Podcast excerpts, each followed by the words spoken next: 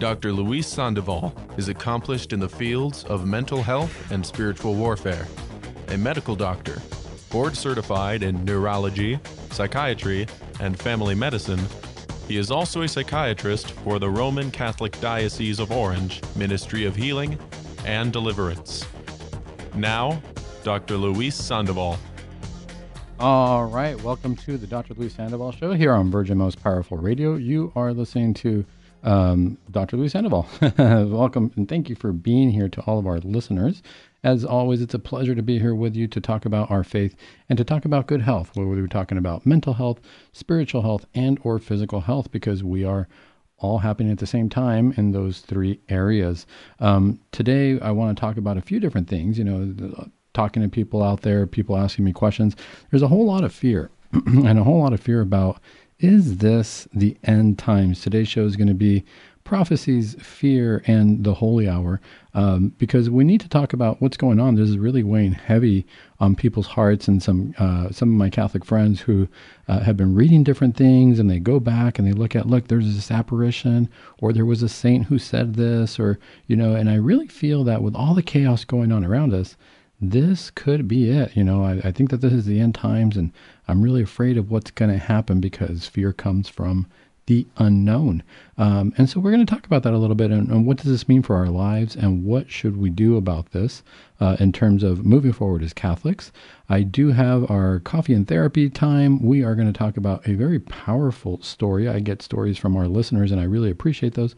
As always, I tell you, we keep them anonymous. So feel free to share them with us so that other people can hear about triumphs or trials uh, when it comes to mental health or spiritual health. And then we're going to end our show with how are we doing on our Holy Hour Challenge? At this point, we are at our first week on focusing on the virtue of faith. And what does that mean for us as Catholics? But since we are at the noon hour, let's start with the Angelus. In the name of the Father, and of the Son, and of the Holy Spirit. Amen. The angel of the Lord declared unto Mary, and she conceived of the Holy Spirit. Hail Mary, full of grace, the Lord is with thee. Blessed art thou amongst women, and blessed is the fruit of thy womb, Jesus.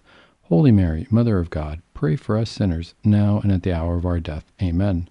Behold the handmaid of the Lord be it done unto me according to thy word.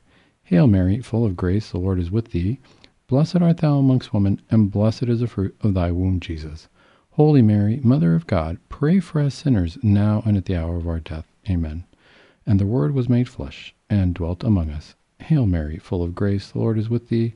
Blessed art thou amongst women, and blessed is the fruit of thy womb, Jesus. Holy Mary, Mother of God, pray for us sinners, now and at the hour of our death. Amen. Pray for us, O Holy Mother of God, that we be made worthy of the promises of Christ. Let us pray. Pour forth, we beseech thee, O Lord, thy grace into our hearts, that we, to whom the incarnation of Christ thy Son was made known by the message of an angel, may by his passion and cross be brought to the glory of his resurrection, through the same Christ our Lord. Amen. Saint Michael the Archangel, defend us in battle. Be our protection against the wickedness and snares of the devil. May God rebuke and we humbly pray, and do thou, O Prince of the heavenly host, by the power of God, cast into hell Satan and all the evil spirits who prowl around the world seeking the ruin of souls. Amen. In the name of the Father, and of the Son, and of the Holy Spirit. Amen. All right, well, let's get into it.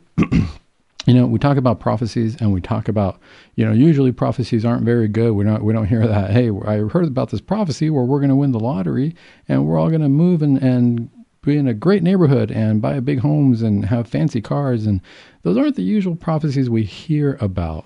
And one of the prophecies that one of my friends came up to me about was this prophecy of La Salette. So, anybody who follows Marian apparitions, La Salette is an approved apparition or worthy of belief uh, from the Vatican. And I like to look at the prophecies once they've been worthy of belief. Not that the ones who have yet to be approved aren't real or are not worthy of belief, but usually, when you're talking to people or somebody says, Hey, what's going on with that? I like to say, Nope, you know what? This one has the stamp of approval. So there are no doubts. There, there's no question about what's going on here. So I like to look at the ones that are, if they're an apparition worthy of belief, or if it's a vision or something that a saint saw or somebody who's blessed, obviously this is somebody who is worthy of belief as well because they've either been declared a saint or they're on their way to full sainthood.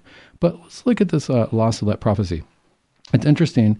Um, if anybody doesn't know about Our Lady of La Salette, this uh, was an apparition that occurred in France. It happened in September September 19th of 1846. And she appeared to two young shepherds. There was a young gal named Melanie and a boy named Maximin. Um, and this was on the mountain town of La Salette, France. And it says, you know, if you read the stories and you read uh, what happened was, it says that she dictated to them a public message which she asked them to make known to all her people, and to each little shepherd privately she confided a secret concerning which she gave special directives. So we always hear about secrets. You know, it's interesting when it comes to secrets. Secrets that actually cause anxieties or fear sometimes because holding a secret, this is why we tell kids, you know, don't keep any secrets from mom and dad or things like that because all of a sudden they have the secret and they're afraid they're going to get in trouble or something like that's going to happen.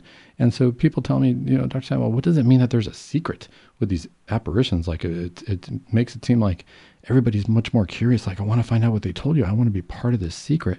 And usually I would dare say, and we'll talk about this in the holy hour uh, time, sometimes when it's a secret, I think we use the word secret as something that's a cult. Um, but that wouldn't be of heaven. You know, if it were something secret that you have to keep hidden, um, it doesn't make sense in the in, in, to me in the sense of the way we keep secret, so to speak. I would dare say that when it's secrets and they and she, Our Lady tells to the children, um, I think it's much more either something that pertains to them directly. It's kind of like if my friend and I have an inside joke. Uh, we could say, well, we don't share it with anybody because it's an inside joke. Nobody else would get it. It pertains to us directly. Um, and Our Lady might be telling them things. She confides in them a secret where she gives them special directives. It might mean something like, look, this is just for you uh, because nobody else would get it. It's not that. It's not that you have to you know, not tell anybody, but they're not going to get it, so it's best that you don't. You know, you do these things among friends. It's like, you know, this is something between us. It doesn't necessarily mean that it's something bad. So the first thing I tell people is if you hear that there's a secret, right away we, we jump to, oh my goodness, what is the secret? I need to find out. Kind of like when we talk about Fatima and we say, oh, the three secrets of Fatima. Well, remember, the first secret was just that Our Lady showed the kids a vision of hell. So you know, it's not necessarily a secret as in something that we didn't know that there was a hell or that, you know, hell existed, or it was something that she needed to show them so that they could experience that. Now, they share that with us. We don't know, uh, I was not there. We know what their vision was because they shared it, but I don't know how they felt about it or how it changed their life individually or what it meant for their mission. But let's get on to the prophecy here. So remember, this is La Salette, and it says, God is going to strike in an unprecedented manner Woe to the inhabitants of the earth! God is going to exhaust his wrath, and no one will be able to resist so many concerted woes. Many will abandon the faith, and the number of priests and religious who will dissociate themselves from the true religion will be great. Many religious institutes will lose the faith entirely and will cause a loss of many souls. The church will pass through a frightful crisis. The Holy Father will suffer greatly.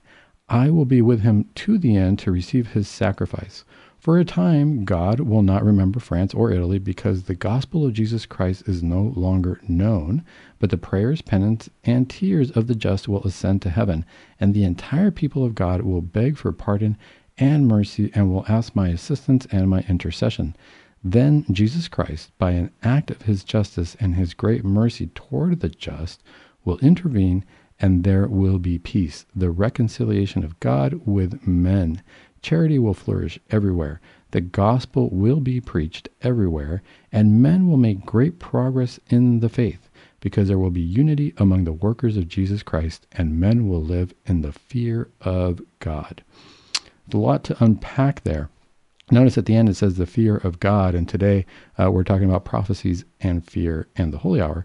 But fear is something that we need to unravel, and we really need to unravel a prophecy like this one step at a time because it can be daunting. You know, it's easy to get stuck in the first part. All faith is lost. Woe to the inhabitants of the earth. Many religious institutes will lose their faith entirely and will cause the loss of many souls. Well, let's see. Let's back up a little bit. Can we take solace in any of this, uh, thinking if this is going to come, am I going to lose my soul? Really, what it comes down to in the first part, it comes down to free will you know, this is where we have to make a decision. If you're listening to Virgin Most Powerful Radio, more than likely, you've already somewhere in your heart decided that you know, I believe that there is a God, and I believe that we need to follow the magisterium as the church teaches it. I want to say my prayers. I want to read my gospel. I don't care if I get made fun of. I don't care if even other priests make fun of me or nuns make fun of me and they say, "Oh, you know." I'll tell you what. I mean, I've I've known priests who, when somebody comes up to them and says, "Father, I think I'm being afflicted by something spiritual," a lot of priests have just turned and said, "No, you know, it's a mental health disorder." And you know, people come to me and they say, "Oh yeah, I went to talk to a priest at a church, but he told me I, it, it was all in my head. It was all mental health." Sometimes it is. I don't doubt it. You know, and they say, "But you know, but they told me that it was all chemical imbalance." And I've talked to other people, and and they come to me and I say, "No, actually, you know, you don't have any medical issues. There's no chemical imbalance here. You actually have a whole lot of spiritual issues. So you need to find a priest who's willing to maybe pray with you." We're going to keep unraveling these prophecies when we come back from the break, and we're going to talk about should we be afraid? Should we be in fear? Or should we have anxiety? And what all that means.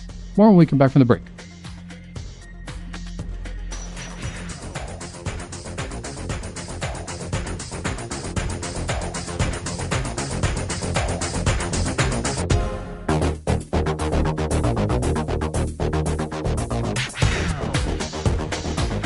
All right. Well, welcome back to the Dr. Luis Sandoval Show here on Virgin Most Powerful Radio. Today we're talking about prophecies and should we be afraid of them or not? And what is the solution for us? What do we do about it when we hear something that might be kind of scary for us? The one prophecy that I was talking about because a friend of mine brought it up in particular, uh, and I wanted to go back and look at it myself because I had to give myself a refresher, is we're talking about the prophecy that Our Lady of La Salette gave to two uh, young children.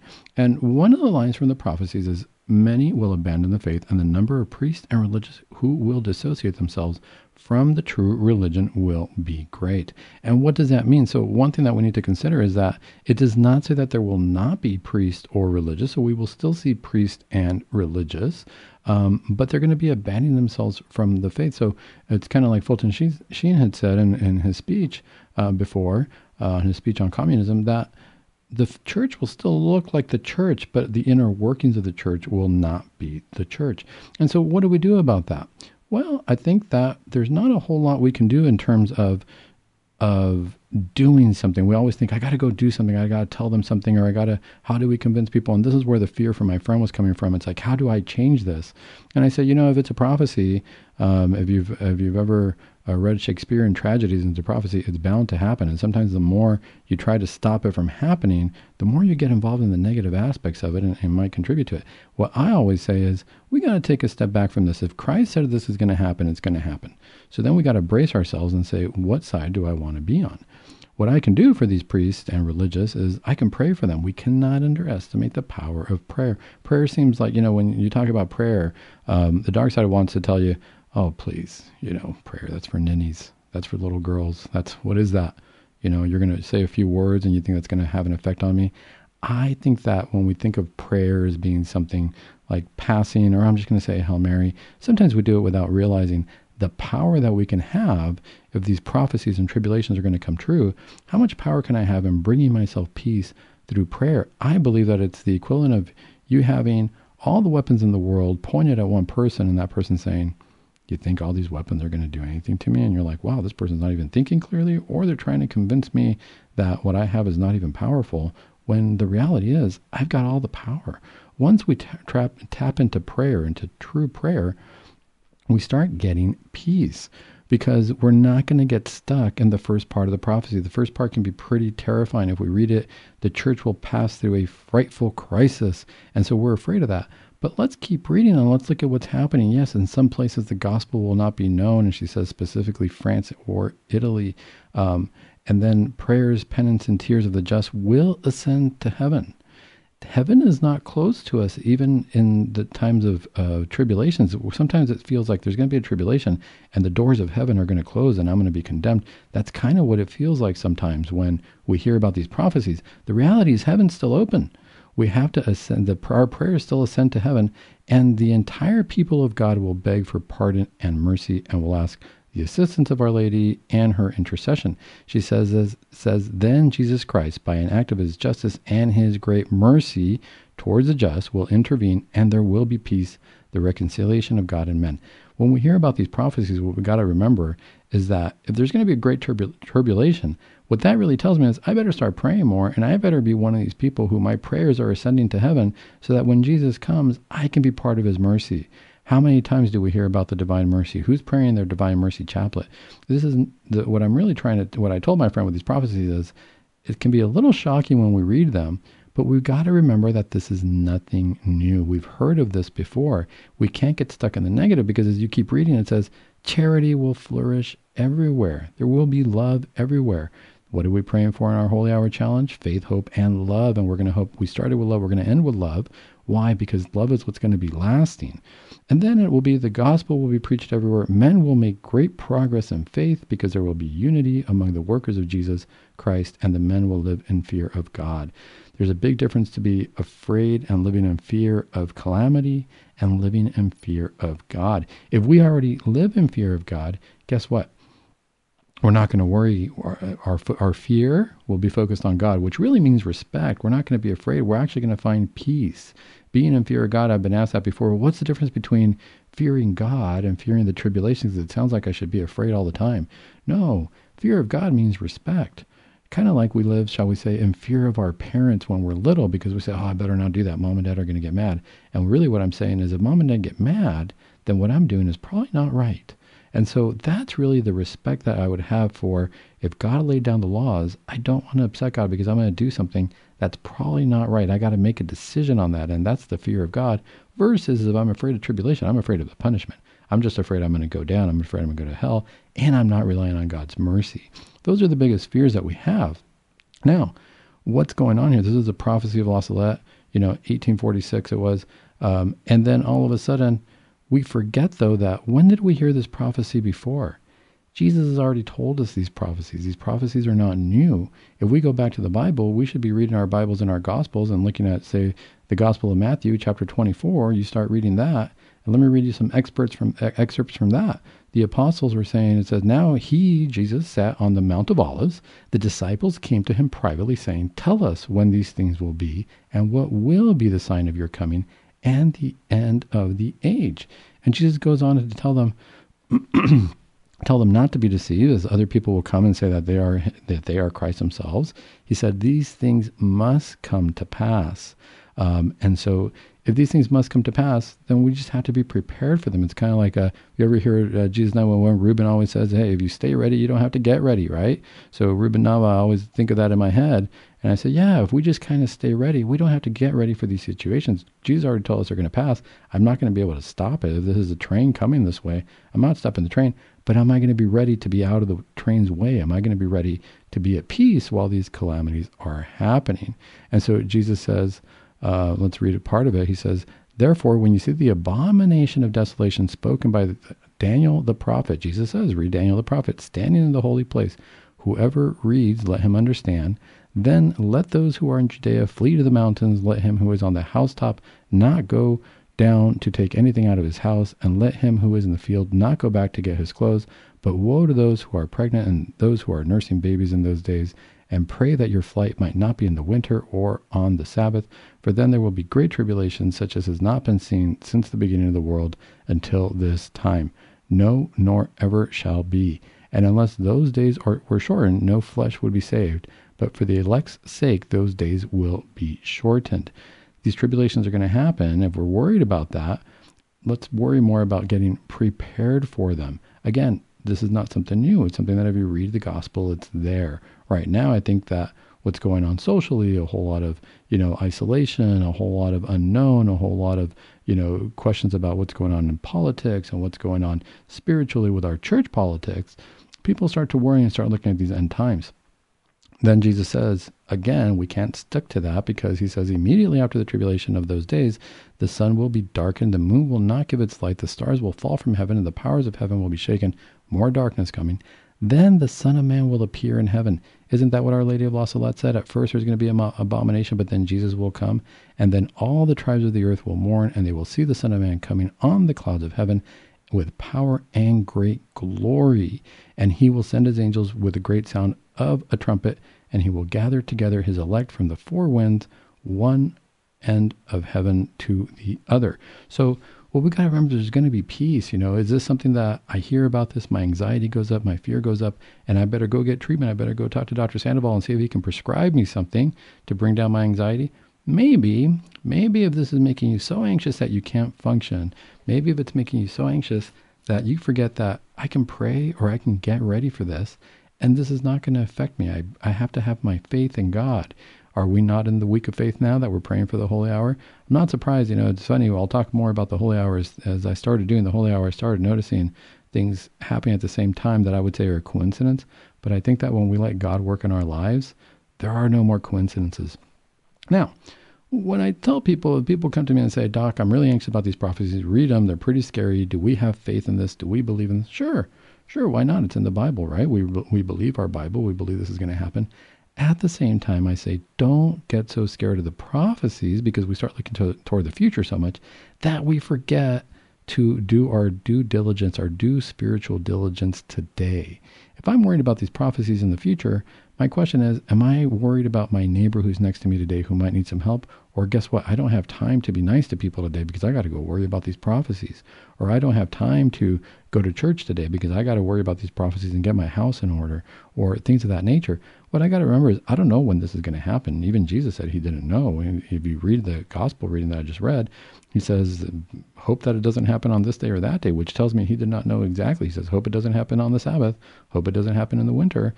He says, I don't know when it's going to happen. Only God the Father knows that. But what I do know is that if I kind of put the prophecies aside and look at my life today, I can ask myself, how am I living today? Because I don't know that I'll be here tomorrow you know, there were a lot of people this last year who got sick, whether it be from COVID or from something else, and they and they passed away. You know, as we were in quarantine and things like that. I don't know that some people who went into the hospital this last year expected to not come out, and that was their end time. You know, we worry about the end times as a global phenomenon, but we got to remember that really it's our individual end time when our life ends. That's what we should be preparing for every day. If I feel like, gosh, if I were to die tomorrow, then I better change things up then let's change it up. Because if I don't, that anxiety is going to continue. It's going to continue to grow. It's going to continue to build. Um, how do I do this? You know, the first thing I would start off with is if we feel, if all of a sudden we read this and it really shakes us up and it makes us wonder, where's my life headed? The first thing I would do is I would do an examination of conscience. You know, take a step back, stop, look at my life, start praying very basic prayers. Our Father, Hail Mary, glory be. Pray those over and over. Pray them on at the top of the hour every hour. Uh, I know Jesse Romero says he sets his clock alarm, and every hour at the top of the hour he says the Our Father, Hail Mary, Glory be. You know, you could do that. It's a little bit of a training exercise if you want to do it every hour. If you feel like that's too much, every two hours. But you got to do something to just start examining your conscience now. I can worry about the calamities that are to come. I can worry and say, you know what, gosh, I look around me and, and this is where we're at right now. But I'm hoping that I get home. I'm hoping that uh, I see tomorrow uh, here on earth. I don't know. But if I don't, I better get ready. You know, how many people were not ready for that, haven't done an examination of conscience, haven't thought about the Ten Commandments, haven't gone to confession, or have had the great intention of going to confession, but you know, gosh, yeah, I'll go next week. You know what? I'll go next week because I'm I'm kind of busy today, but I'm going to go read about these prophecies anyway. I would say we put, kind of put the cart before the horse there, and we should really say, you know what? I better put a stop to everything. Just get to confession first. Go receive the sacraments. Go receive the Eucharist because really the Eucharist is my ticket to heaven. If it weren't for the Eucharist, if it were not for the sacrifice, every time we go to Mass, it's a sacrifice. It's a representation of Christ's sacrifice. If it were not for his sacrifice, I wouldn't be able to get into heaven. That's a sacrifice that must be must be consumed. It's the new uh, the new lamb, right? So back in the Passover in the Old Testament, they were when Moses was in Exodus, and they were God told him to to bring in the unblemished lamb, and that's what was going to get them out of slavery. Well, what happened after Jesus came? He said, Nope, we don't need to do any more blood sacrifices because right now, today, not in the future with these prophecies, but people are going to be dying every day.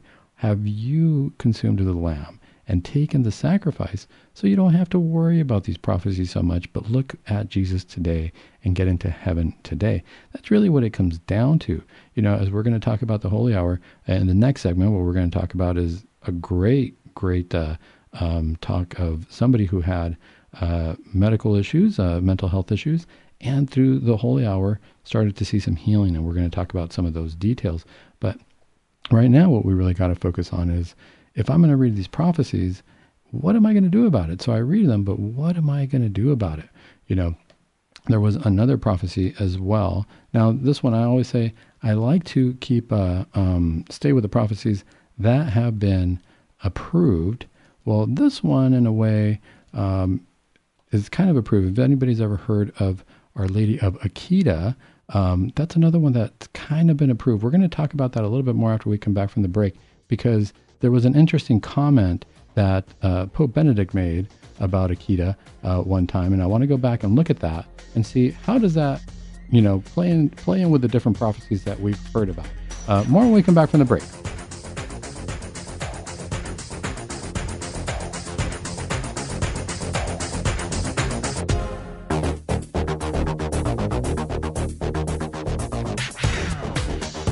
All right. Well, welcome back to Virgin Most Powerful Radio. You are listening to the Dr. Luis Sandoval Show. As always, if you have any questions, comments, or you want to share your stories, feel free to email me at doctor, that's dr. VMPR, at gmail.com. Um, always nice to hear from you and what's going on. Um, so we at the end of the last break, I was talking a little bit about Akita, and I need to correct myself. Actually, Akita was approved as worthy of belief. Uh, I know that I said that before; it was not, but I need to I need to correct that. Um, Pope Benedict, who at the time uh, was Cardinal Ratzinger, uh, in June of 1988, before he became Pope, he did approve Akita as worthy of belief. The interesting thing is that the Pope had said, well, who was a cardinal at that time, Cardinal Ratzinger, had said that um, the two messages, he compared the messages of Fatima and Akita as essentially the same. You know, a lot of people have always wondered. This is why I was talking about secrets. We kind of get wrapped up in, I want to hear about the third secret of Fatima, and did the Vatican really put it out? But it was only one page, but it wasn't two pages, but there's a whole lot of controversy. But if at the time when it was worthy of belief to believe uh, Akita, and he said that the Fatima secrets and the uh, Akita secrets are essentially the same, it's important to look at that. Um, and to see what they say. This is one of the passages um, from from Akita where it says the demon will rage especially against souls consecrated to God. The thought of loss of so many souls is the cause of my sadness. If sins increase in the number and gravity, there will no longer be pardon for them. In his pastoral letter approving the events of Akita as supernatural, the bishop of Japan there uh, said after the inquiries conducted up to the present day, one cannot deny the supernatural character of a series of unexplained events relative to the statue of the Virgin Mary honor at Akita. So Akita has been, uh, it was approved, um, but it, and I recalled something about that. But what I'm trying to say here is, if we look at the messages, if we start to get scared, it sounds pretty scary. The demons will rage, especially against consecrated those consecrated to God. That's what we heard in La Salette, right? That religious and priests are going to lose their faith, and no different than what Christ tells his apostles in the Bible. The message is consistent what incumbent upon us is that we stay ready, that we stay prepared, that we are doing our uh, sacraments, that we're going to receive communion, that we're using uh, the Eucharist in our hearts, in our souls, that we're receiving the Eucharist in order to be prepared for this. You know, another great thing that I tell people is if you're not sure what to do, look at the works of mercy, look at the spiritual works of mercy, the physical works of mercy. If you start using those, um, they're not hard to do. It's just something to keep in mind, and you know, do that every now and then. Um, keep in mind what they are, and let's read them really quickly so that we can see for our listeners what this means as far as works of mercy. And you know, can I do them? Can I not? What does? How hard are they to do? So if we look at the corporal works of mercy, it's to feed the hungry, to give water to the thirsty, to clothe the naked, to shelter the homeless, to visit the sick, to visit the imprisoned or ransom the captive, and to bury the dead. And the spiritual works of mercy are to instruct the ignorant, to counsel the doubtful, to admonish the sinners, to bear patiently those who wrong us, to forgive offenses, to comfort the afflicted, to pray for the living and the dead. Sometimes, if we just keep busy with these, notice that it puts us to work. There are works of mercy, corporal works of mercy, spiritual works of mercy. If we keep busy working, then we're not going to we're going to be too busy to be afraid of what's happening down the road. We're going to be ready. You know, we're preparing ourselves. We're not going to be ready worried about, you know, is a tribulation coming today or tomorrow? We'll be aware of it, but I'm too busy. I'm too busy doing the work of Christ to let the evil one get all get me all wrapped up in my head and all anxious about what's going to happen in the future. What does this mean for me? And, and, and what can I do about it? Well, God puts us to work. And usually, if we're working, we're keeping busy. We don't have the idle mind because uh, it's very easy to read the prophecies. And once anxiety sets in, sometimes people get into what we call analysis paralysis, and then they don't do anything other than just let those wheels run in their minds and worry. That's you know that's the idle mind. It stays there. You stay in this in this paralyzed form.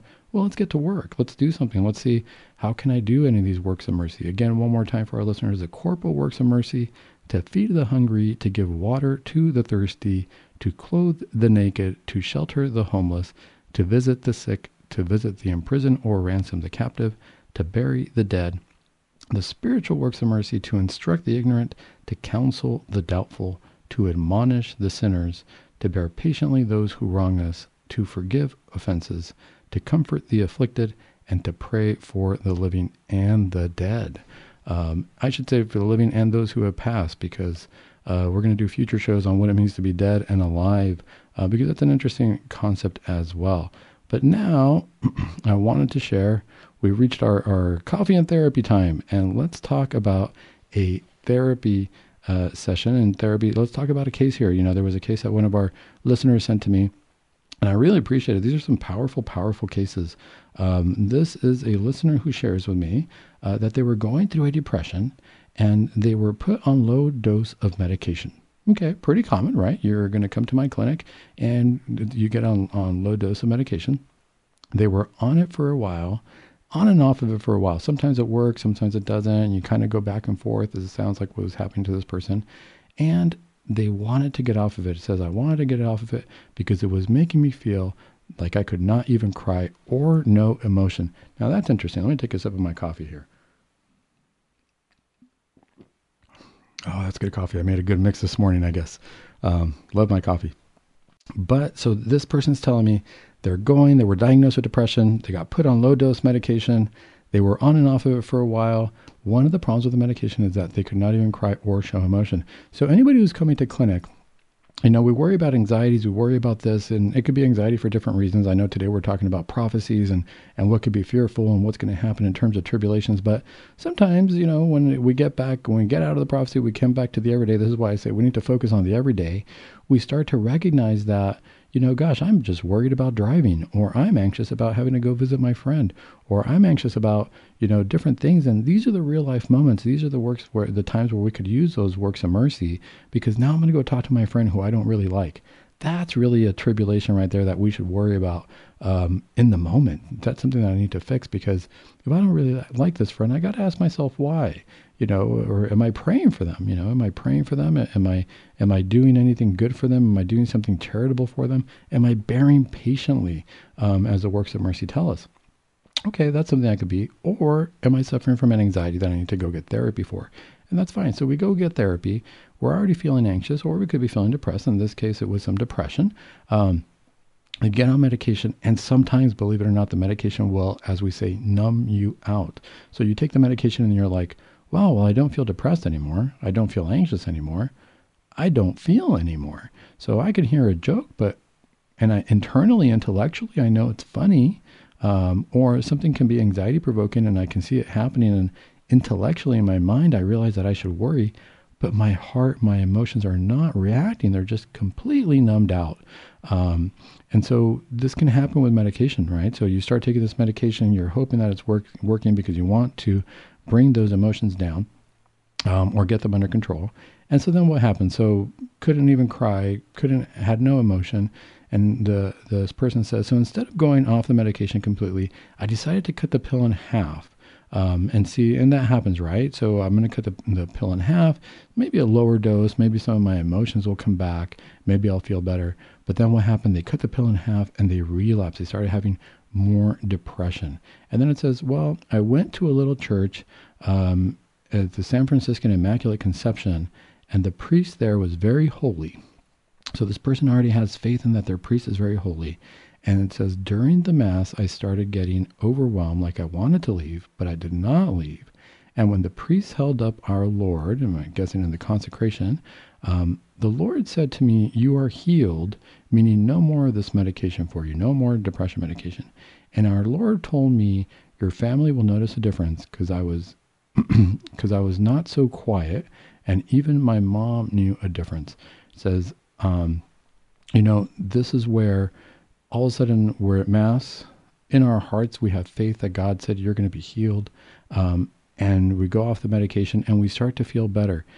We can't underestimate. Now, if you talk to me as a psychiatrist, and and uh, and I take this from a strictly scientific medical point of view, I would say, okay, so you stopped your medication and you're feeling better. Well, good for you. So that means that maybe the medication worked. You know, maybe you took it for a while and it actually helped the brain. It helped the chemicals in the brain. Uh, if you were taking an antidepressant, more than likely we're working on your serotonin levels. And all of a sudden, you know, well, maybe it did what it had to do and that was it.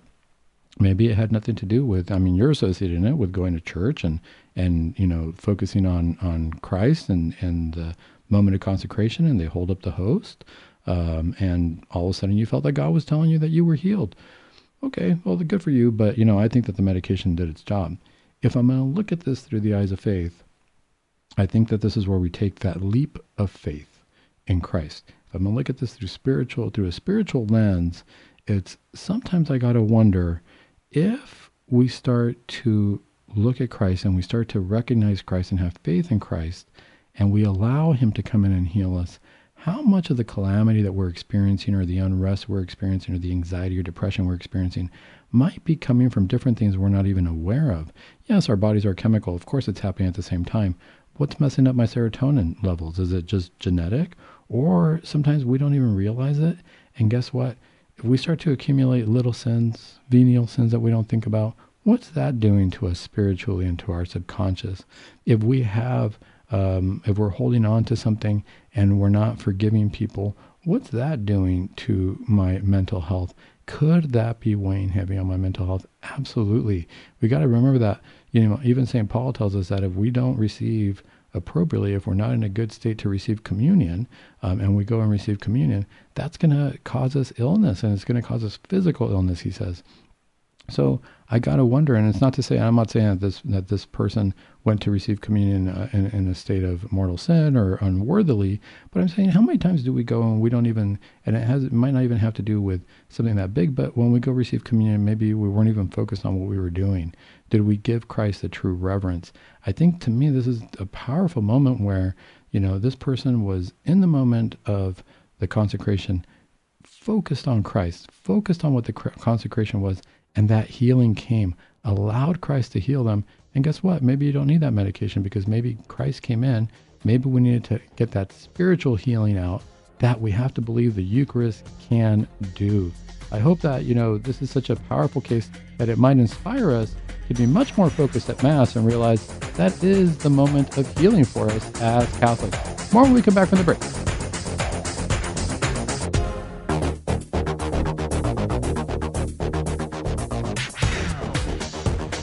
All right, welcome back to the last segment here of the Dr. Luis Sandoval Show. I am Dr. Luis Sandoval, your host. Always appreciate our listeners. Love hearing your stories. Um, so today we've been talking about prophecies and how that can be scary. We hear big words of tribulations, but what we got to remember, like Ruben says, if we stay ready, we don't have to get ready. Talked a little bit, how can we get ready in these fears of tribulations? I think that the spiritual and the corporal works of mercy are a great way to do that, to keep us busy and to focus on what we're doing so that when the time comes that we have to stand up to the powers that be, shall we say, if these tribulations come up, we want to stay strong in our faith. We want to be able to stand up and do that because we're seeing you know, in our world, we're seeing a lot of things as our, as our churches close and things like that. It can feel very scary. It can feel like we're in a desolation. And the reality is, we're going to stick together through this, and we're going to use our faith to guide us through. Um, so we've come to the part of the show where uh, we're going to talk about our Holy Hour challenge. I love this. I'm excited about it. We are now. I'm doing my. I'm now in the uh, fourth week of the of the Holy Hour, coming upon it, and now I'm focusing on faith. Well, let's do a little recap on what happened on the on the first three weeks. First three weeks, we're going to be was going to focus on love because I figure if if Christ is love, and we say that Christ is the source and summit, of our faith. The Eucharist is the source and summit of our faith. We say God is love. And in the end, St. Paul tells us the only thing that matters is love. Out of faith, hope, and love, our theological virtues that can only be given to us by God, and we got to pray for them. I decided, you know what, I'm going to start with love because I want to end with love.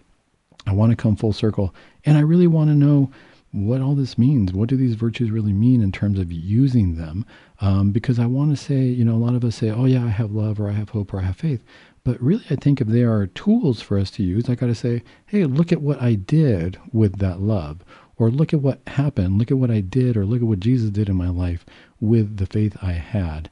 Look at what happened, or look at what Jesus did, or what I was able to do through the power of Christ with the hope I had in my heart. I think sometimes we stop at the virtues, just think that was something that we have to acquire, versus thinking of them as tools that I have to use. To me, it's the equivalent of saying, hey, look, I got this new drill, and look at what I built with it. Wow, you built that. You were able to build that with, you use that drill, huh?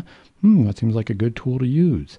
We need to use these. It's not just good enough to carry them around. We have to use them. So the first three weeks, interesting um, because I kind of came into it and thinking, God, you know, I love you, and this is why I want to do this. And the, one of the interesting things is that a lot of what was coming up for me as I was praying for love was a lot of hate and frustrations that would come up in terms of, gosh, I really feel like, uh, you know, thoughts of that was an injustice in my life. Somebody did something wrong to me. And I started feeling anger towards the person or hatred or things along those lines. And I thought, well, this is kind of the opposite of what I want. I'm praying for love. And what's going on with this? Why am I, why is all this coming up?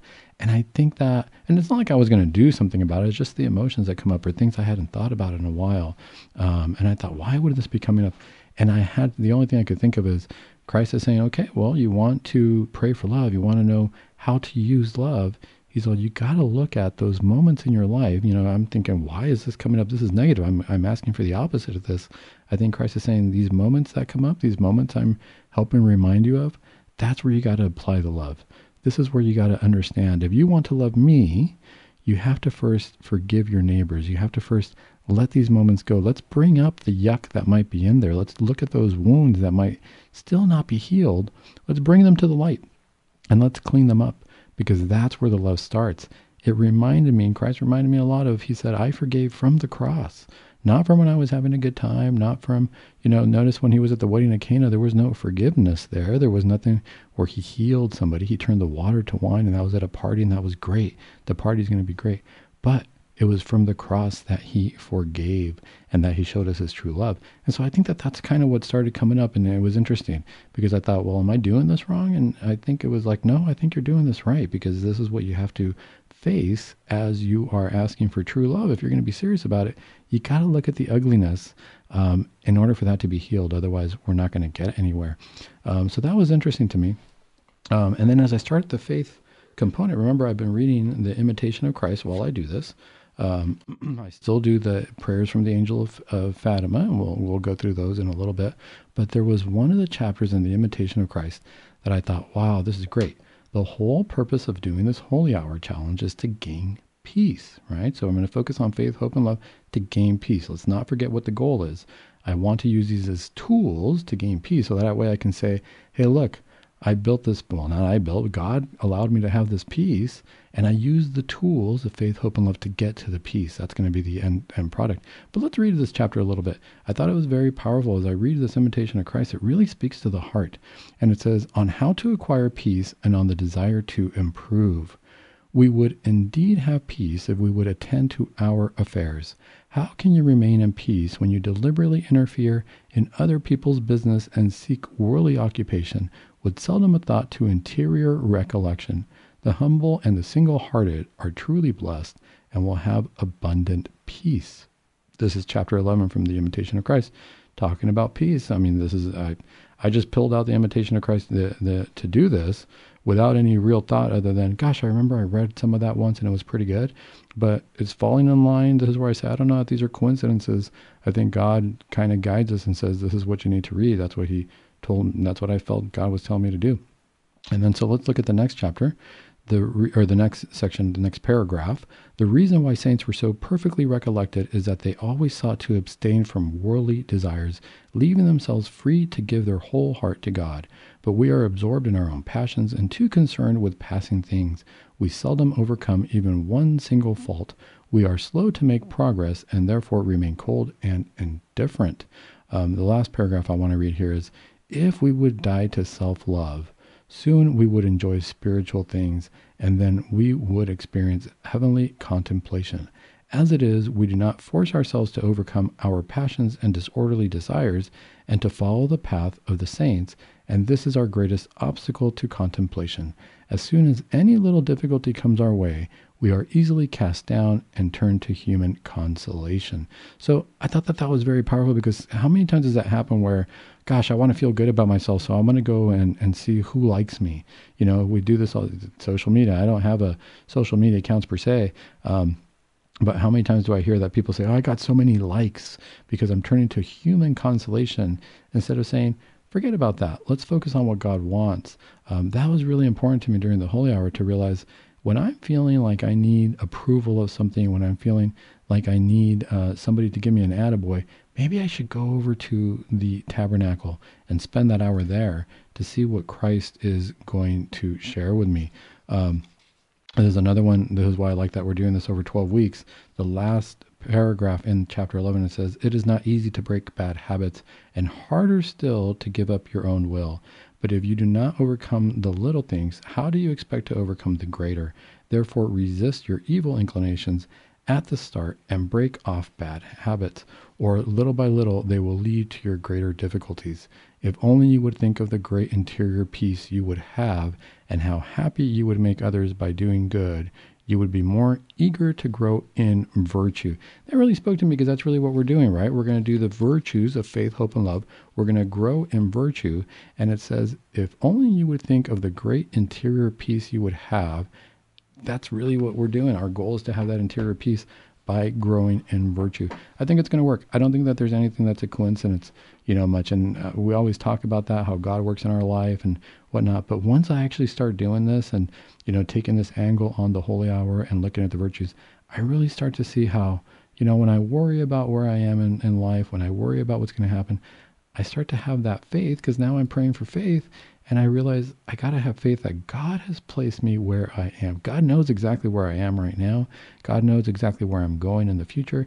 And He, if I let Him, if I open up myself in faith, now that I've decided that I'm going to love Him and, and work on forgiveness and work on getting rid of any kind of hate or any, any remorse or anything that I have in my heart against others or myself, if I can start to forgive out of love, I can then open myself up to faith in God and realize, I'm going to be at peace because no matter where I am, no matter what's happening, this is where God wants me. How many times do we hear about saints who were going to their death and they were at peace and they were actually talking to their executioners, they were praying for them, they were giving them kind words. There wasn't anything but peace in their hearts as they were going to die. That's not to say that they might not have had some anxieties because there might still be some there. Um, but at the same time, if we put our faith wholeheartedly in God, uh, as I'm praying this holy hour for faith, I think that more peace is going to come. I feel it happening already. You know, there's things in life where we wonder, what am I doing? And if I just kind of keep moving forward, I leave that to God. If I focus on my spiritual work, on my works of mercy, I'm not going to worry so much about tribulations or what's to come, other than I have faith that God's going to take care of me no matter what comes my way, no matter who seems to be in power, no matter who seems to have worldly power my power, my my inspiration comes from God. My faith is in God, who has all the power, who's actually directing everything, and who knows exactly what's going to happen.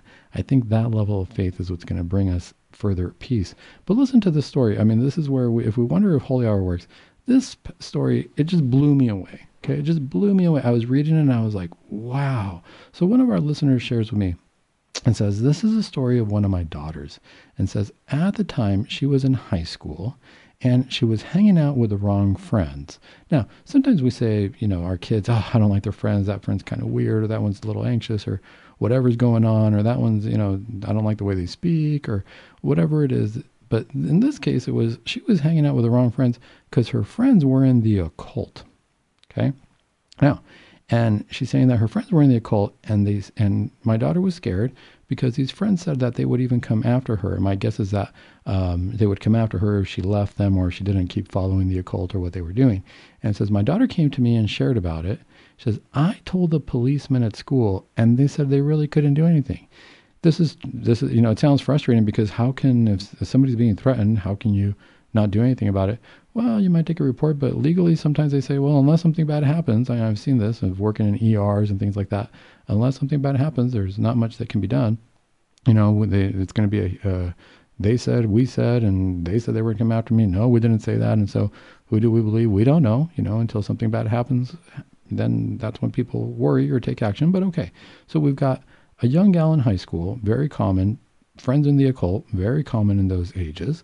Um, friends saying that they're going to come after her. Well, they're not really much of friends, right? If you have to be forced to be friends. And what happened to her? She started going to adoration with her mom, this young gal. She started going to daily adoration. She would stay not one hour, but two hours at times. And as she's doing this, going through high school, discerns a vocation to be a nun, right? So she started doing this sophomore year in high school, discerns a vocation to be a nun after going to adoration and the friends left her alone, there was never an issue. This is the power of adoration. This is where we learn what God really wants us to do and what He wants in our life. This is why I like to continue doing the Holy Hour Challenge.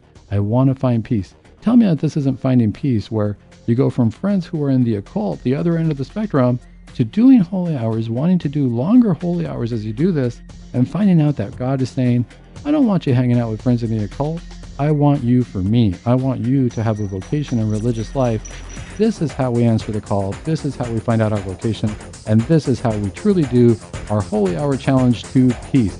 May you find peace and continue this Holy Hour Challenge as well. We'll see you next week.